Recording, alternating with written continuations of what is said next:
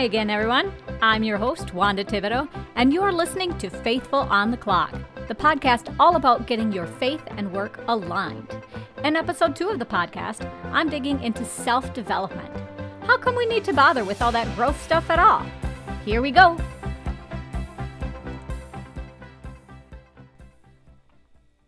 So, to start off, I just want to mention that I've actually talked about this idea in an article that I published on Medium not too long ago. So, I'll post a link to that in the show notes so you can go ahead and read it, bookmark it. Uh, but if you listen to anybody around the water cooler, if you look at articles online, I can tell you that the whole idea of bettering yourself, you know, uh, continuing education, being a lifelong learner, that's one of the core inter- ideas in the corporate space. And the whole idea is that if you don't develop, then you don't stay flexible and adaptable or even empathetic. And all of those things are necessary to be successful. And there's a connection between this idea of self development and security and being happy. So, in the traditional business view, self development is incredibly egocentric, right? You do it because of what it can bring you, what you will gain in terms of reputation or money or other things. You do it because you want to give others the best picture of yourself that you can and to feel good about who you are. But in my opinion, that is 100% backward to the Christian view of self development. And that's because joy and peace and security don't come from anything you do. You can't earn or create them, they're gifts from God. Psalm 27 1, for example, says, The Lord is my light and my salvation. Whom shall I fear? The Lord is the stronghold of my life. Of whom shall I be afraid? And then in Isaiah 56, verse 7, makes it even clearer and says, These I will bring to my holy mountain and give them joy in my house of prayer. And there are other verses as well, such as Jeremiah 33 6, that says, I will heal my people and I will let them enjoy abundant peace and security.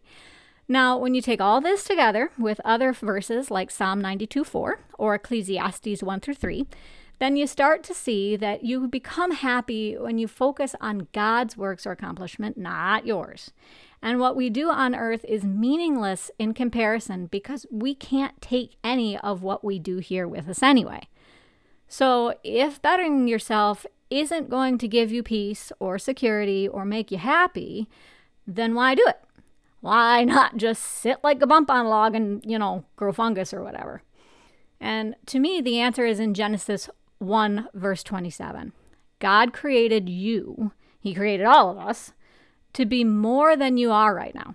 We were designed to be in His image and to reflect everything that He is. And when you engage in self development, you just acknowledge that original vision and intent. It's a way of getting as close as you can to it and respecting Him, of just modeling all the possibility He contains. And that's in His whole nature. So, bettering yourself to me isn't for you at all. It's for God and all the other people that you'll bring to Him. It allows you to more accurately reflect His potential and character, not yours. It's a way to acknowledge the purpose that He has for you and the fact that you're not replaceable. Now, you're probably thinking, but hang on a second. How can I reflect God if I'm sinful and I'm not perfect like He is?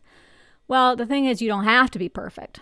Romans 3, verses 22 through 24 and 8 through 34 remind us that He already knows that we're going to mess up and fall short. That's the whole reason Jesus died on the cross to intercede for us. But in Matthew 5, verses 43 through 48, Jesus talks about loving your enemies. And He encourages, encourages you to be perfect as the Heavenly Father is perfect. Now, you can look at this verse and take it more at face value and interpret it that he was just dealing with the very specific issue of how to treat people, which is true. But I kind of take a broader interpretation, and I think that this was a challenge to try to get as close to God's nature in everything and to set yourself apart by doing what's right, not just settling for what's easy. But you're still called to be to try to be as much like God as you can be. You can try to do more than the minimum and behave in a way that lets other people know that you believe in God. And that includes learning and maximizing all of the abilities that He gave you to glorify Him.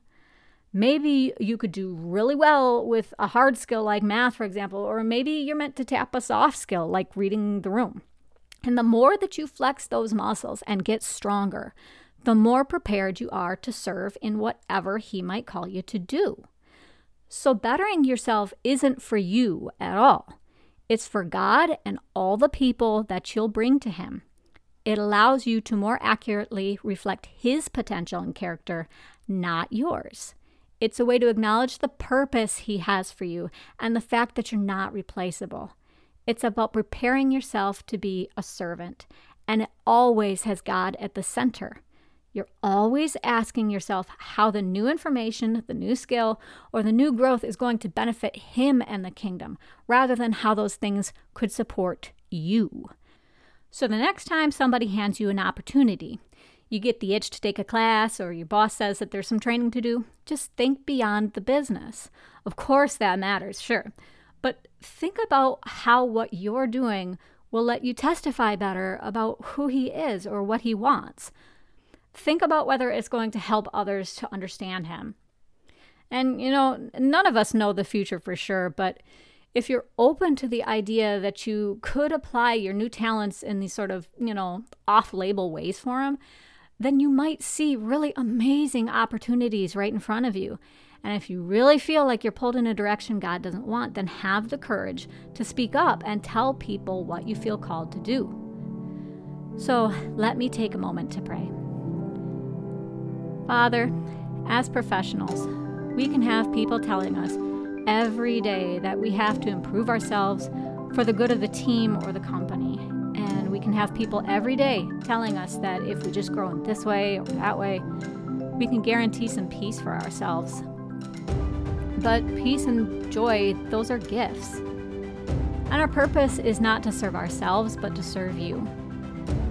Help us find the ways to grow that are going to be the most useful to you, and help us build ourselves up in a way that reflects exactly who you are and what you meant us to be. In Jesus' name, amen.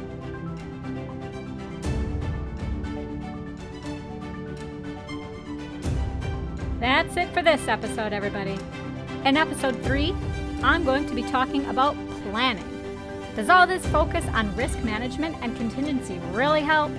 And if not, what's the alternative?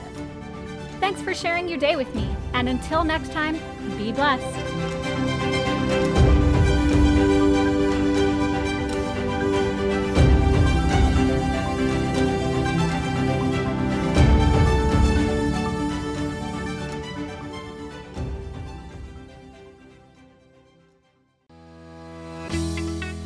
Like what you heard and want even more great Christian business content?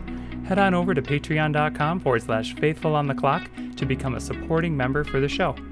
You'll get access to options like early episode access, bonus episodes, videos, Bible studies, curated articles, and more in a tier plan that's right for you.